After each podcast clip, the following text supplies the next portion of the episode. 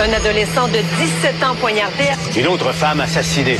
Il est visé par des allégations d'inconduite sexuelle. Les formations politiques s'arrachent le vote des familles. Comment faire fructifier votre argent sans risque? Savoir et comprendre les plus récentes nouvelles qui nous touchent. Tout savoir en 24 minutes. Avec Alexandre Morin-Villouellette et Mario Dumont. En manchette dans cet épisode, guerre intestine au Parti libéral du Québec. Le député Beauchemin et trois de ses employés visés par une plainte de harcèlement psychologique. Les esprits s'échauffent au Salon Bleu après une déclaration du député de Québec solidaire Sol Zanetti avec une balloune. Crise des opioïdes. Québec va être compensé par les fabricants et un homme condamné à 9 ans de prison pour avoir voulu tuer la reine d'Angleterre avec une arbalète. Tout savoir en 24 minutes. Tout savoir en 24 minutes. Bienvenue à Tout savoir en 24 minutes. Bonjour Mario. Bonjour. C'est une nouvelle apprise par nos collègues du bureau parlementaire de Québécois. Il y a à peine une heure, Mario, de la bisbille supplémentaire qui vient se rajouter dans les problèmes qui sont déjà à l'interne du Parti libéral du Québec. Et qui vise le seul candidat qui semble avoir un intérêt pour la chefferie en plus. Oui, le seul déclaré pour l'instant, Frédéric Beauchemin, euh, député qui euh, se retrouve, lui, visé par une plainte de harcèlement psychologique ainsi que trois de ses employés politiques. Là. On parle de trois employés, William Desmarais, William Barry et Lina Younes, qui, eux, font partie là, de l'exécutif des jeunes libéraux, donc euh, de la commission jeunesse du Parti libéral. Si tout son bureau de comté, c'est des jeunes de la commission jeunesse oui, c'est un peu bizarre parce que la plaignante dans cette histoire-là serait la présidente même du Conseil des jeunes libéraux, Madame Élise Moisan, qui a acheminé une plainte là, qui est datée du 2 octobre, donc à la web de l'opposition officielle Philomena Roti-Roti. Et c'est en vertu de la politique euh, relative à la prévention et à la gestion des situations de harcèlement au travail de l'Assemblée nationale qu'elle dépose tout ça. Plainte envoyée aussi à la commission juridique du Parti libéral du Québec, qui vient bien sûr dans leur code d'éthique dans le parti. Et ce qu'elle reproche, entre autres, elle dit s'être sentie harcelée, intimidée, menacée, notamment après une rencontre qu'elle a eue avec les trois employés du bureau, donc de M. Bourchemin, qui est député de Marguerite Bourgeois. Elle dit qu'à plusieurs reprises, elle a senti qu'il y avait du harcèlement psychologique envers sa personne. Elle a dit aussi que, le, que Frédéric Bourchemin lui-même, le député, était comme conscient de la situation, mais qu'il aurait fait aucun geste pour rectifier le comportement et donc aurait créé un environnement de travail qu'elle qualifie là, donc de propice au harcèlement psychologique. Lui qui est également le parrain, si on veut, de la commission jeunesse. C'est lui qui fait la liaison entre le parti et la jeunesse. je vais dire, euh, il y a un conflit. Lui, il dit être victime d'un conflit euh, à l'intérieur des jeunes libéraux, et que lui, ça le concerne pas. Je suis prêt à prendre sa parole. Je, je, je, est-ce qu'il a rien fait? Est-ce qu'il y a vraiment eu du harcèlement? Est-ce qu'il y a une chicane? Il y a comme un bout, là, je peux pas trancher. Puis je peux comprendre qu'il soit victime. Ce que je trouve vraiment curieux, c'est que j'ai jamais... Il est député parrain de la commission jeunesse, mais son bureau de comté, c'est trois membres de la commission jeunesse.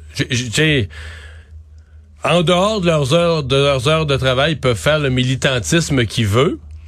Mais avouons que ça fait un peu étonnant là, que ton dans ton bureau de comté, tes trois employés qui sont censés donner du service au comté, c'est trois membres de l'exécutif des jeunes libéraux du Québec. Oui.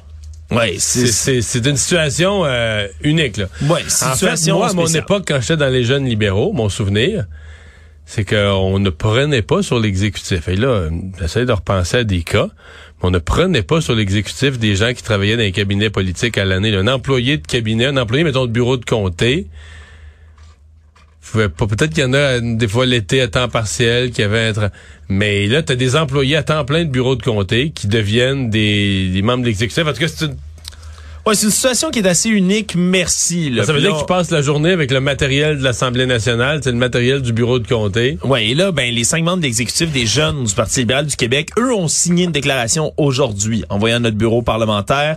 Eux remettent en question le leadership de la nouvelle présidente qui a, pas, qui a porté la plainte.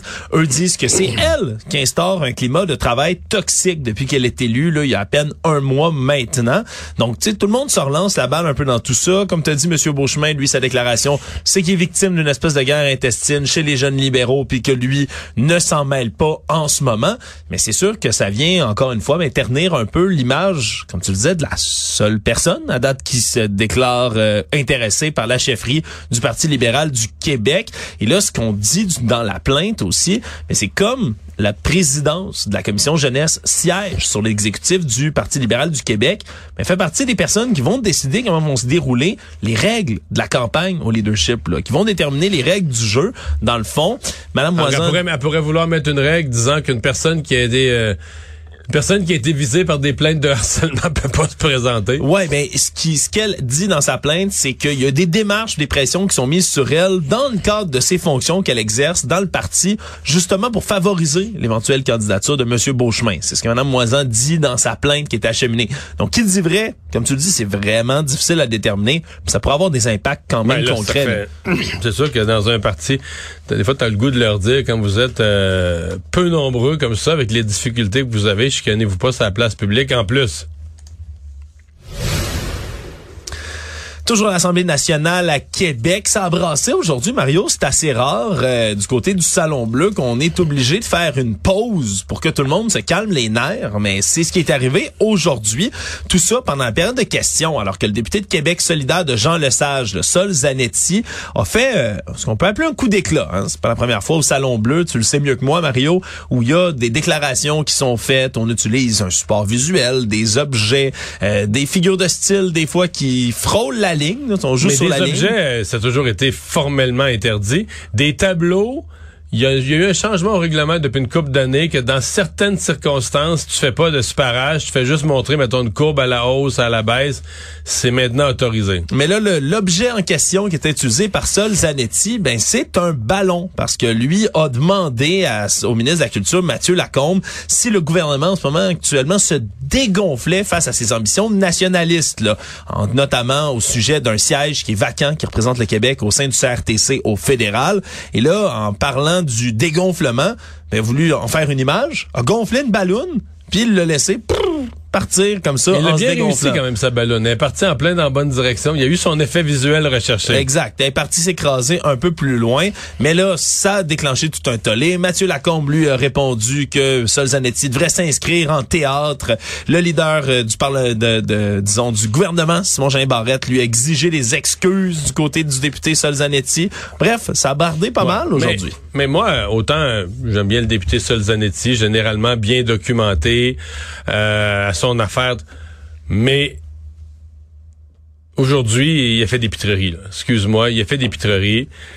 Puis ça peut pas passer. Le président, à mon avis, a été très faible. Le président de l'Assemblée. En fait, parce que la France Benjamin. C'est que la présidente n'était pas là. Elle est absente cette semaine. Donc ce sont les vice-présidents qui se relaient sur le siège de la présidence. Et c'est le troisième en ce moment. C'est le troisième vice-président, M. Benjamin, mais qui a été, il a semblé vraiment dépassé par les événements n'a pas eu tout de suite au premier moment le réflexe de suspendre les travaux pour aller consulter parce que lui, il y a des conseillers en affaires parlementaires à la table devant lui et ouais. il a le droit à tout moment de, de, dire moi je suspends les travaux, je vais aller consulter. C'est, parce qu'il y a beaucoup de règles à l'Assemblée nationale. Oui, puis le, le président pas, peut pas connaître tous les précédents. Eux passent leur vie dans la procédure parlementaire, la décision du président, moi je sais pas, Jean-Pierre Charbonneau en 2004 ou tu sais, ils, ils, savent tous les, les, les, précédents, les décisions. Donc euh, j'ai trouvé que c'était faiblement présidé parce que je veux dire ça n'a pas de fin là. S'il est possible d'utiliser des objets. Je veux dire, la semaine prochaine, il y en a un qui va dire que là, telle affaire fait du bruit, il va souffler dans une trompette. La semaine d'après, il y en a un qui va faire un pet de dessus de bras.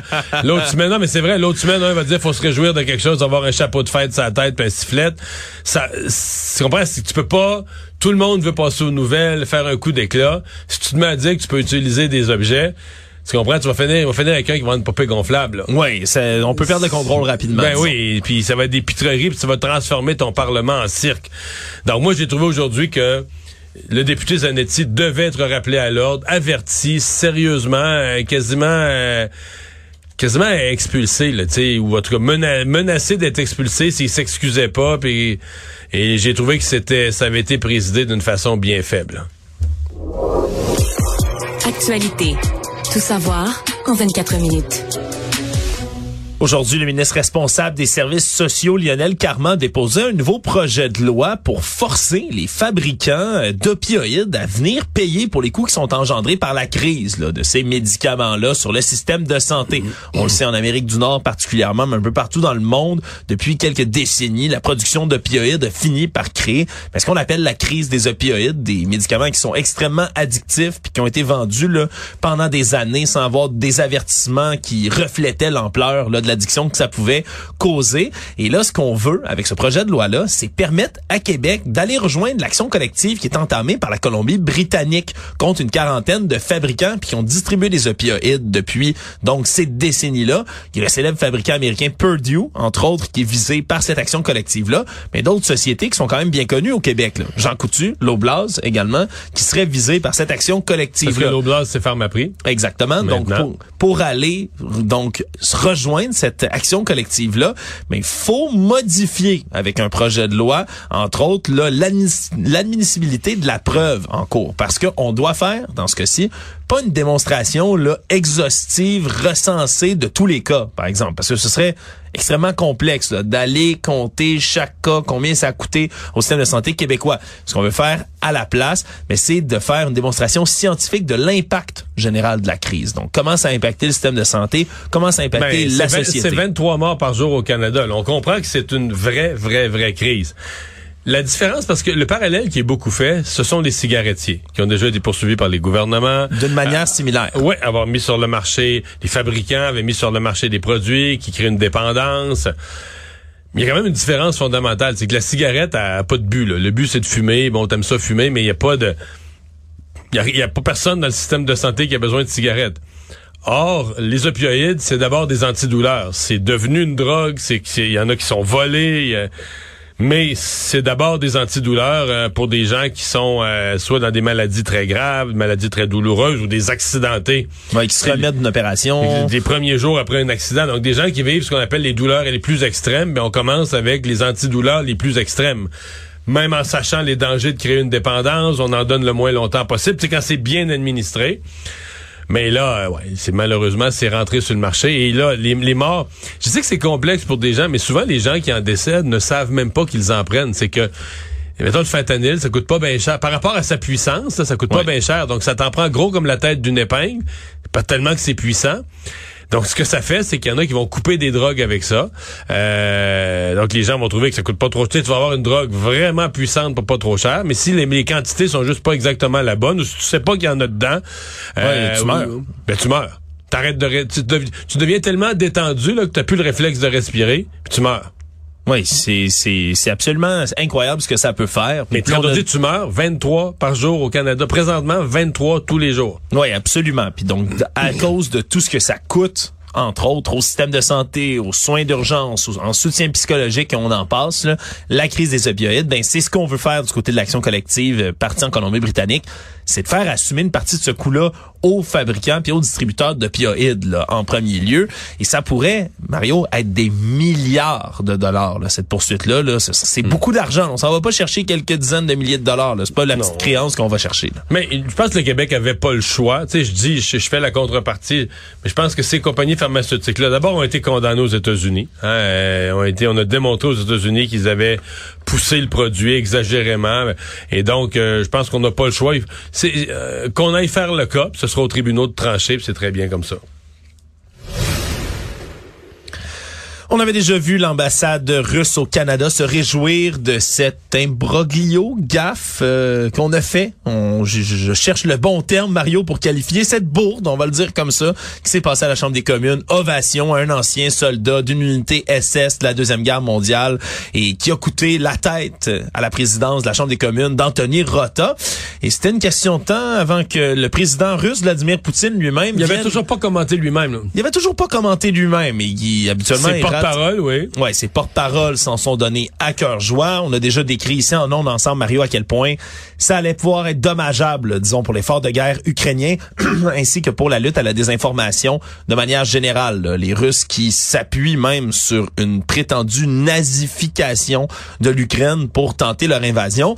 Et là, c'est dans le cadre d'un sommet international qui se tenait en Russie, justement, le, Forum international de Valdaï, que M. Poutine a décidé de commenter tout ça, puis il est pas allé de main morte, a parlé d'Anthony Rota, président du Parlement canadien, comme un idiot c'est vraiment le terme dont il l'a qualifié. Il a dit si c'est pas qu'Hitler et ses criminels ont combattu la Russie pendant la guerre, c'est un idiot, faisant évidemment référence au fait que M. Rota a présenté euh, M. Unka, donc cet homme qui aurait appartenu à une unité nazie, comme un Ukrainien ayant combattu la Russie pendant la Deuxième Guerre mondiale. Ce qui semblait au départ un lapsus, mais qui finalement est extrêmement vrai dans tous les cas. Et là, ben, a continué à en rajouter, a dit que c'était absolument dégoûtant qu'on applaudit un nazi au Canada, a ramené le fait que Volodymyr Zelensky, le président ukrainien, a lui-même applaudi M. Roth, euh, euh, Unka et a dit, ben regardez, le président de l'Ukraine s'est levé, a applaudi un nazi qui a assassiné des Juifs. N'est-ce pas un signe de la nazification de l'Ukraine? En parlant de M. Zelensky, qui est lui-même d'origine juive, oserais-je le rappeler. C'est sûr que quand le président russe comme ça ramène ça dans l'actualité, Mario, ça continue à tirer une crise. Le Canada a l'air fou encore une fois, c'est juste ça. Le Canada a l'air fou, un coup de plus. Oui, c'est disons que c'est c'est des très mauvaises semaines là, pour l'apparence du Canada sur la scène internationale ces temps-ci. Tout savoir en 24 minutes. Alors qu'on a toujours affaire avec la pénurie de main-d'œuvre, particulièrement dans le milieu de la santé. On apprend que du côté du Centre intégré de santé de services sociaux de la Montérégie-Ouest, le 6 donc de la Montérégie-Ouest, que des, évidemment, des graves problèmes de pénurie de personnel, mais aussi que l'incompétence de certains employés d'agences privées en ce moment génère ni plus ni moins que des centaines de plaintes dans notre réseau de la santé. On le sait, on a besoin d'avoir recours à ces agences privées là, qui vont venir placer, entre autres, des infirmières, infirmières infirmières auxiliaires, des préposés bénéficiaires aussi à fort prix faut-il le rappeler, pour venir pallier le divers trous dans le système et dans le réseau de la santé. Et là, ce qu'on dit pour plusieurs plaintes et témoignages anonymes qui ont été faits aux médias, parce que des membres de la de travailleurs de la santé ont pas le droit de se plaindre directement comme ça visage découvert. On parle d'employés qui viennent, qui prennent deux, trois heures de pause puis qui reviennent jamais finalement. Des gens qui dorment dans leur corps de travail, des protocoles médicaux qui sont pas respectés puis qui mènent des patients à risque, des refus de faire certaines tâches, toutes sortes de plaintes. On parle par exemple à l'hôpital de Châteauguay, pas moins de 55 plaintes. Mairie de Valleyfield, 42 plaintes. C'est 303 plaintes d'employés ou de gestionnaires du CIS qui ont été enregistrés contre des employés d'agence précisément en tout et partout c'est peut-être un aspect, si on veut, là, de, de toutes les problématiques qu'on a dans le réseau de la santé, peut-être un aspect qu'on n'avait pas vu encore, Mario. Ben, euh, je, je, nuance une affaire. Je, moi, je suis de ceux qui pensent qu'il faut, euh, il faut encadrer. Là, il y a beaucoup trop de, de, de, recours aux agences. Par contre, là, je pense aussi que ça reflète oui, il y a probablement du personnel d'agence qui a pas toutes les qualifications ou qui fait pas le meilleur travail, mais je pense aussi qu'il y a une tension. C'est que les gens, comme les gens du réseau, les syndiqués, aiment pas le monde des agences ben tout ce dès qu'ils font une petite passe croche, c'est noté. Alors qu'un syndiqué ferait la même erreur. Puis je dis pas qu'il y en a qui dorment sa job, ça c'est un cas extrême là, mais mettons des, des petites fautes. J'ai l'impression qu'un syndiqué fait ça puis il se passe juste rien. Là. On va dire ah, ben là euh, c'est pas bien fait de son travail puis c'est alors que dans le cas des gens d'agence, tout est tout est noté. Euh, je parlais ce matin avec le porte-parole de l'association des agences qui disait ben là vous voyez lui il prend ça à l'inverse, vous voyez la pression qu'on a de la minute que de la minute qu'une personne d'agence fait une coche mal taillée, euh, ben tout de suite est exclu. Elle n'a plus le droit d'aller travailler. on la met sur la liste noire. ils sont 54, 56, 56, je pense. 56 employés d'agence bannis à vie. Ouais. Alors, lui disait, vous voyez comment la pression est grande sur les employés qui viennent des agences, qui n'ont pas de sécurité d'emploi, qui n'ont pas de garantie de rien, contrairement aux autres. Donc lui reprenait ça à l'inverse. Mais je pense que la, la, la vérité, c'est que le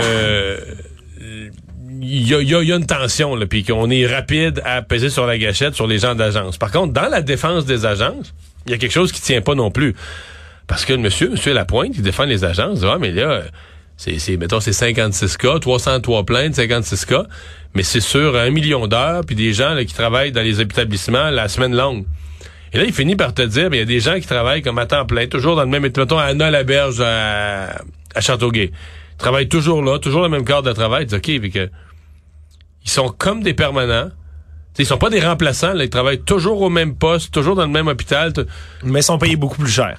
Ben, lui, il dit qu'ils sont pas payés tant que ça plus cher. En tout cas, ils sont payés plus cher, mais là, c'est toujours la même défense des agences. Ils vont dire, ouais, mais là, si tu comptes tout, si tu comptes, ils ont pas, ils ont plus de fonds de pension, ils ont plus tous les avantages du secteur public. C'est que tu leur verses tout en salaire. Mhm. Ça devient leur responsabilité s'ils veulent d'en mettre dans leur REER, alors que l'employé du secteur public, mais tu payes le fonds de pension. À un moment donné, on le sait plus.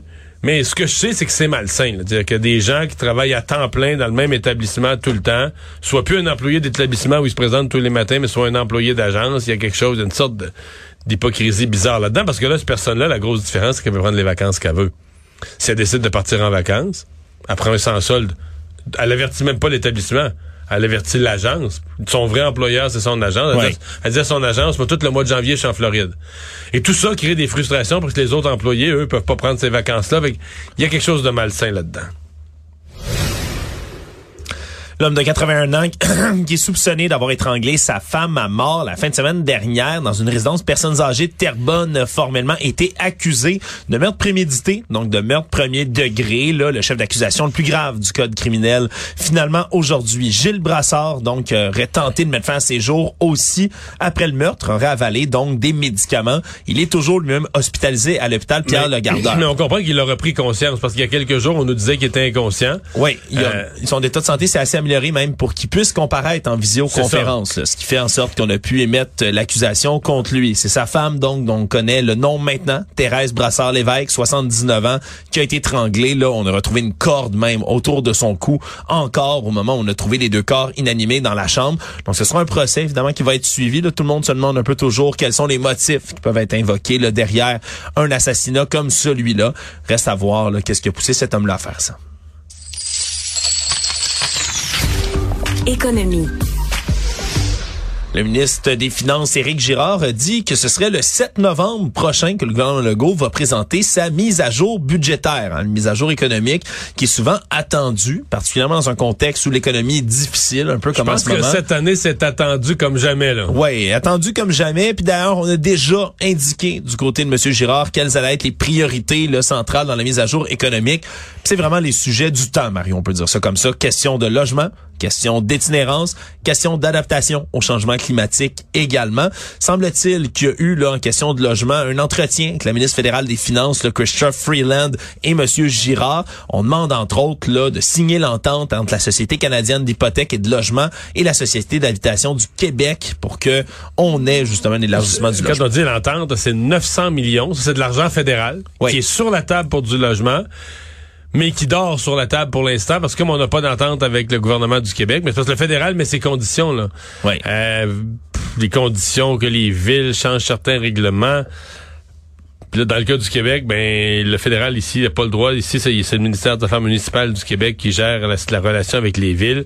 Alors comment ils vont contourner ça? Comment ils vont s'entendre? Est-ce que le fédéral il va être prêt à verser l'argent pour dire bon ben mes conditions, je les garde pour les neuf autres provinces, mais j'applique pas mes conditions au Québec? Euh, François Legault a dit coûte que coûte, il veut une entente vendredi prochain. Il se donne comme une semaine de plus pour qu'on ait une entente. Oui, c'est un délai qui est assez court, mais qui, qui, qui, peut quand même se faire là, jusque, jusque là. Puis il faudra voir après ça, le 7 novembre, on peut quand même s'attendre à ce que après la sortie là, très forte de la mairesse de Gatineau, entre autres, là, sur l'itinérance, puis des maires en général, le sommet sur l'itinérance, ça avait fait beaucoup de bruit. On était sorti très fort du côté de la municipalité. Puis on a calmé, la, le gouvernement a calmé la grogne un peu en disant, calmez-vous, attendez, là, et euh, la mise à jour économique s'en vient puis vous allez avoir quelque chose là-dedans. Ouais, donc on peut s'attendre quand même à ce que les maires aient les yeux le rivés, les yeux et les oreilles rivés sur cette mise à jour économique le 7 novembre prochain. Le monde. Un jeune homme de 21 ans a été condamné aujourd'hui à Londres, en Angleterre, à 9 ans de détention pour avoir euh, reconnu avoir voulu tuer la reine Elisabeth II, alors qu'elle était toujours vivante là en Noël 2021. Histoire qui avait fait beaucoup de bruit à l'époque, mais qui ressurgit aujourd'hui avec tous les détails incongrus qu'on lui connaît. Là. En ce moment-là, c'est la pandémie de COVID-19 le 25 décembre 2021. Et donc, la reine, qui a 95 ans à l'époque, se retrouve au au château de Windsor où elle passe là les fêtes avec d'autres membres de la famille royale entre autres qui sont sur place et là le jeune homme Jaswant Singh Child lui se retrouve là à l'âge de 21 ans dans la cour, si on veut, là, du château de Windsor, essaie de rentrer, essaie de pénétrer sur place. Et là, des policiers l'interpellent, l'arrêtent, bien évidemment. Et là, avec lui, une arbalète. Et il déclare directement au policier qu'il est là pour tuer la reine. Et donc, on l'internait en soins psychiatriques là, à ce moment-là. On a découvert, bien évidemment, qu'il souffre de troubles psychiatriques. Il y avait un masque métallique même sur la tête, une arbalète chargée, alors qu'il est approché quand même près là, des appartements de la souveraine. ouais. et là, ben, on a fini par l'accuser avec un acte rarissime du code criminel du Royaume-Uni. C'est le Treason Act. Et donc, ce dont quoi il a été déclaré coupable, je te lis quand même l'accusation parce que c'est quelque chose, délibérément, produit ou détenu une arbalète chargée avec l'intention de l'utiliser pour blesser la personne de Sa Majesté la Reine Elisabeth II ou pour nuire à Sa Majesté. Donc, c'est ce dont quoi on l'a reconnu coupable. Il va devoir passer les neuf prochaines années entre un centre de détention et un centre de troubles psychologiques, Mario. Résumé l'actualité en 24 minutes, c'est mission accomplie.